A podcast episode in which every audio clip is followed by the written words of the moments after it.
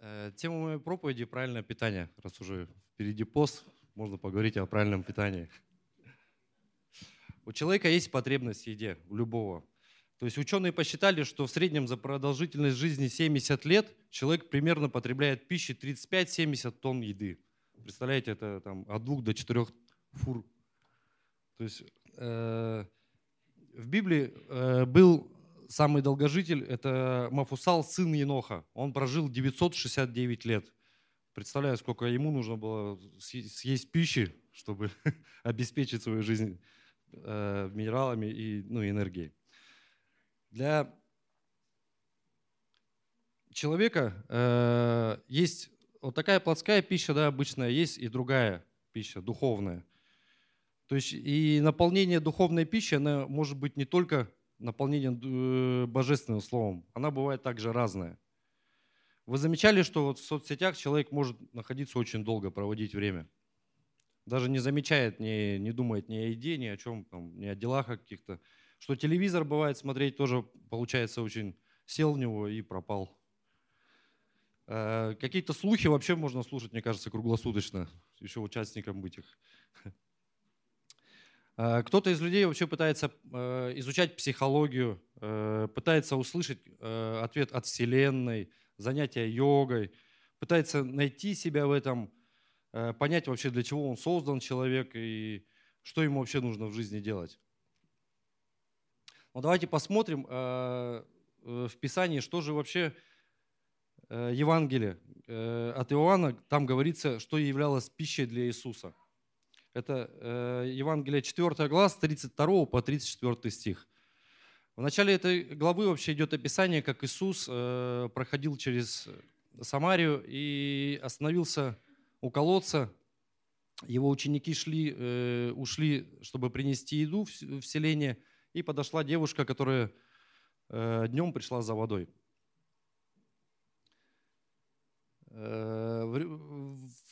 Иисус э, вел с ней общение, в результате этого общения он и открыл, кто он есть, что он есть Спаситель, э, он есть, э, рассказал вообще про ее жизнь полностью. Она уверовала, приняла и ушла в селение, и после нее уверовали еще другие люди от ее слова. Вот в конце, э, с 32-34 стихе, давайте его прочитаем.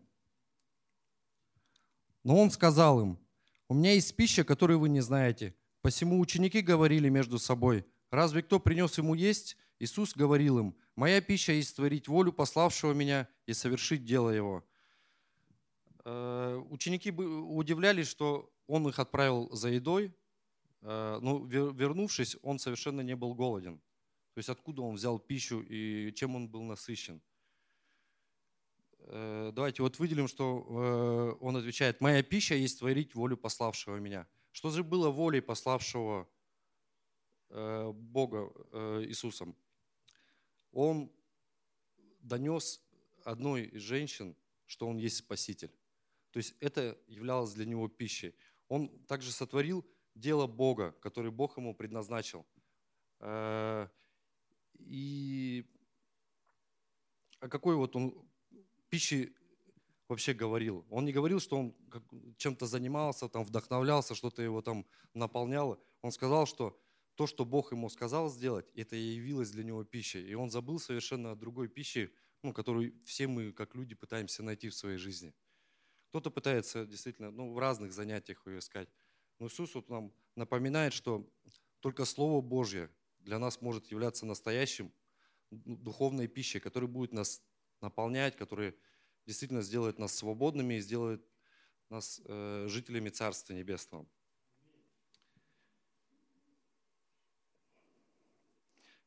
Иисус просто э, в этой ситуации понимал, что для него является как бы этой энергией.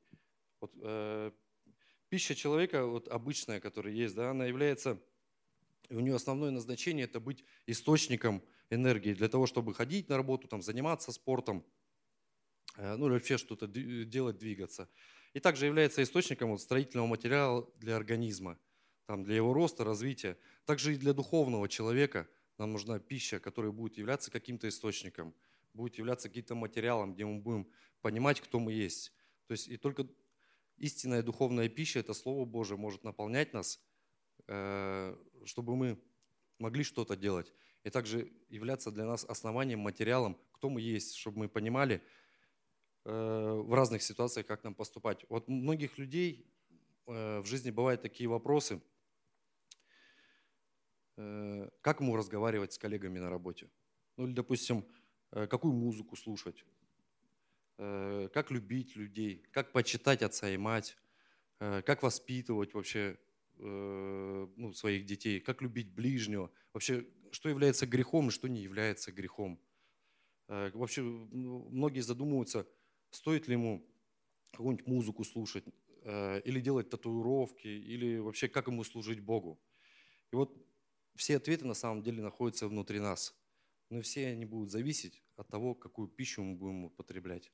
То есть в Иисусе был ответ. Он знал, как ему нужно поступить с этой самаритянкой. Также мы знаем в нашей жизни, если мы кушаем правильно, правильно питаемся, мы знаем, как нам поступать с любым ближним, с любым дальним человеком, с нашими родными, с коллегами и всеми остальными. Поэтому правильное питание действительно то, что нужно любому человеку, духовному и недуховному. То есть без этого никто не, не сможет жить правильно. И это будет нашим не только смыслом для того, чтобы мы двигались в этой жизни, но это является также и нашим спасением. Поэтому Благослови вас всех Господь. Спасибо вам всем.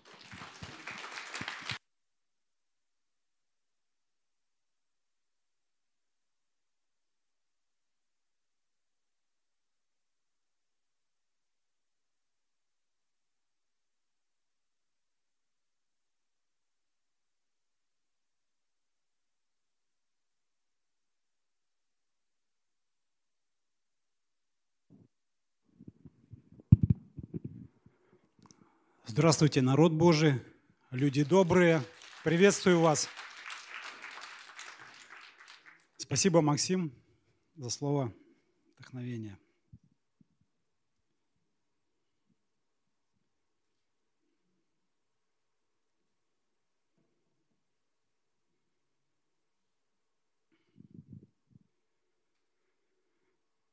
Друзья, э, веселая картинка номер один – я ее придумал сам.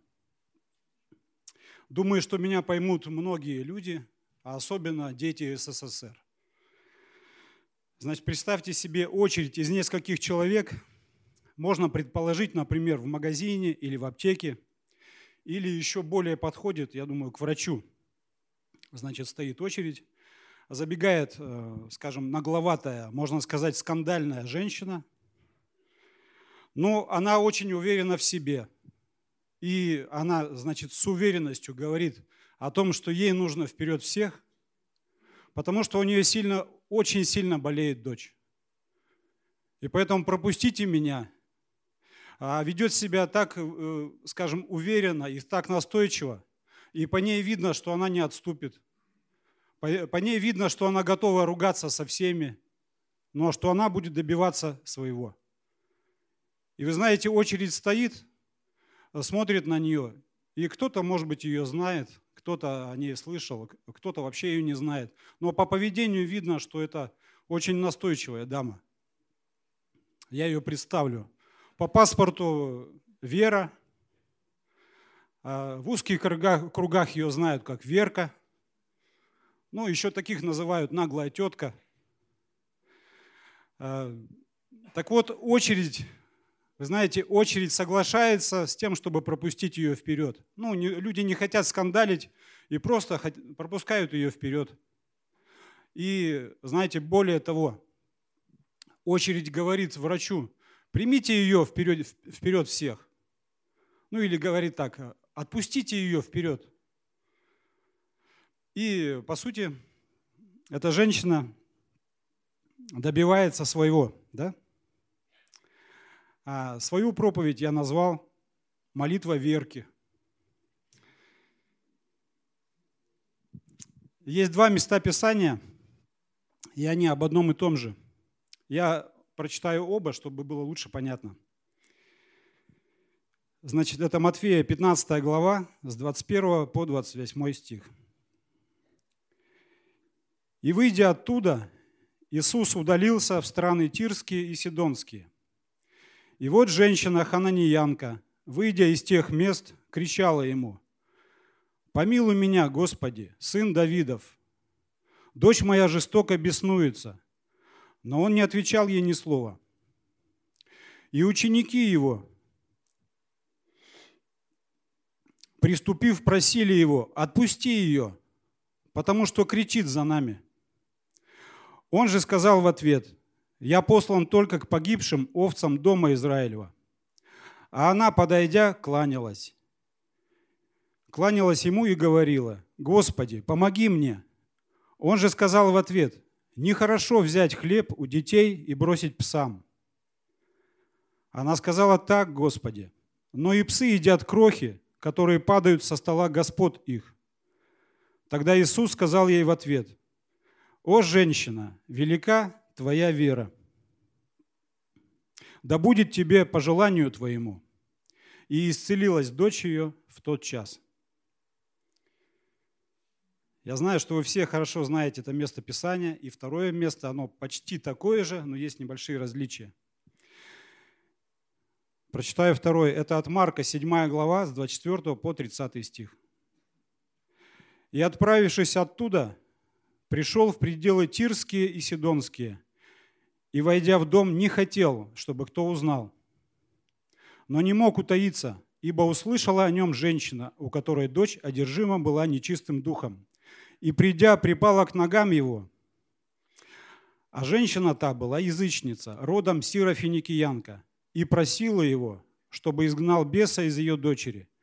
Но Иисус сказал ей, дай прежде насытиться детям – ибо нехорошо взять хлеб у детей и бросить псам. Она же сказала ему в ответ, так, Господи, но и псы под столом едят крохи у детей. И сказал ей, за это слово пойди, бес вышел из твоей дочери. И придя в свой дом, она нашла, что бес вышел, и дочь лежит на постели. Я в интернете открыл э, историческую справку, то есть э, кто такие серафиникияне. И вот серафиникиянка, упоминаемая в Матфея и в Марке, это представительница Ханаана. Ханане, ханани, хананияне, теснимые евреями во время и после завоевания Палестины, во множестве переселялись на север Палестины, в Сирию и Финикию – и со временем смешались с туземными, сродными, впрочем, им племенами. Таким образом, упоминаемая у евангелиста Матфея Хананиянка была сирофиникиянка, жившая в пределах финикийских городов Тира и Сидона.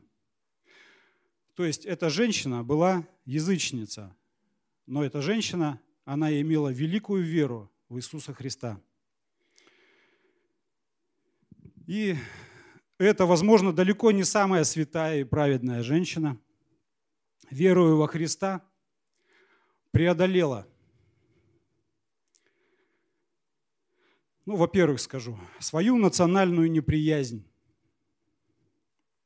Вот представьте себе, что евреи для, хананиян, для хананеев – это был тот народ, который в свое время изгнал с родных земель и сильно потеснил хананеев – Мало того, Иисус образно, в отличие от евреев, детей называет их, как вы слышали, псами.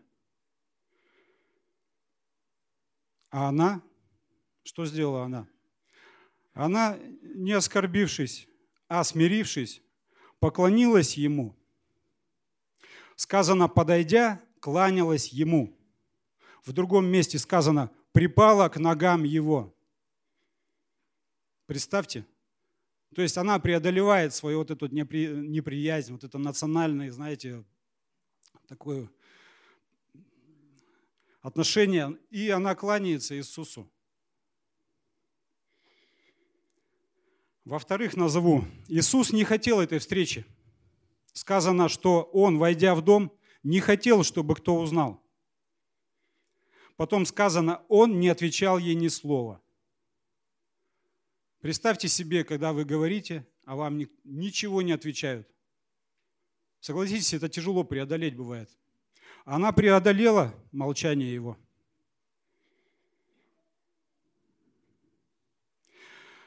Дальше назову. Ученики, соответственно, тоже не желали ее встречи с Иисусом. Поэтому ей пришлось даже кричать. Она, видимо, так кричала, что они даже походатайствовали за нее. Интересно, да, получается? Они не хотели, но они походатайствовали.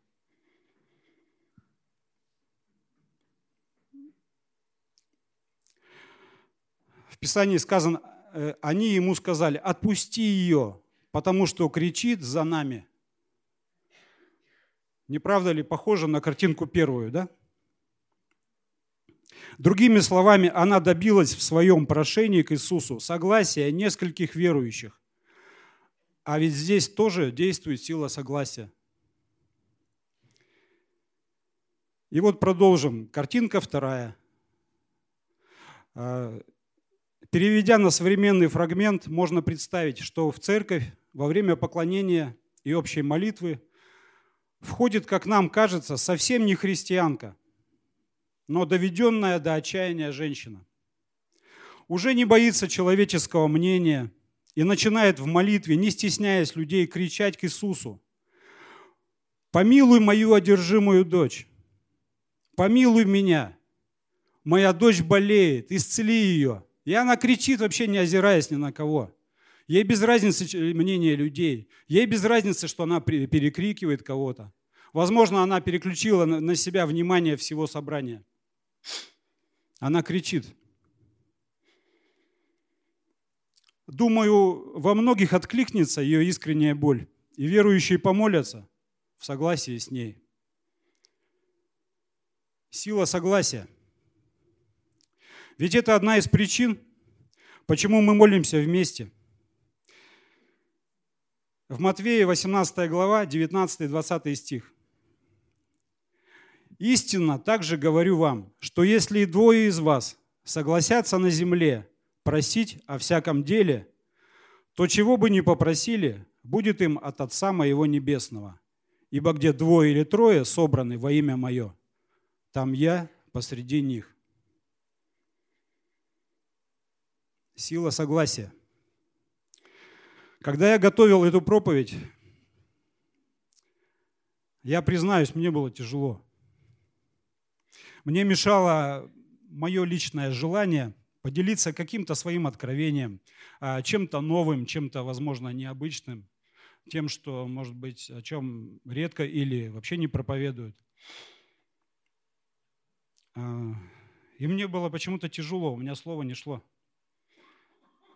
я помолился к Богу, и я, знаете, ну, я вообще почувствовал серьезное напряжение.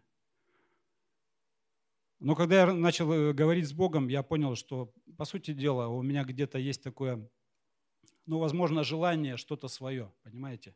И я перед Богом отрекся от того, чтобы говорить свое. Я попросил слово, которое будет от Него. И знаете, что он мне напомнил? Он мне напомнил, что сейчас церковь идет в пост – а, что церковь будет целую неделю молиться.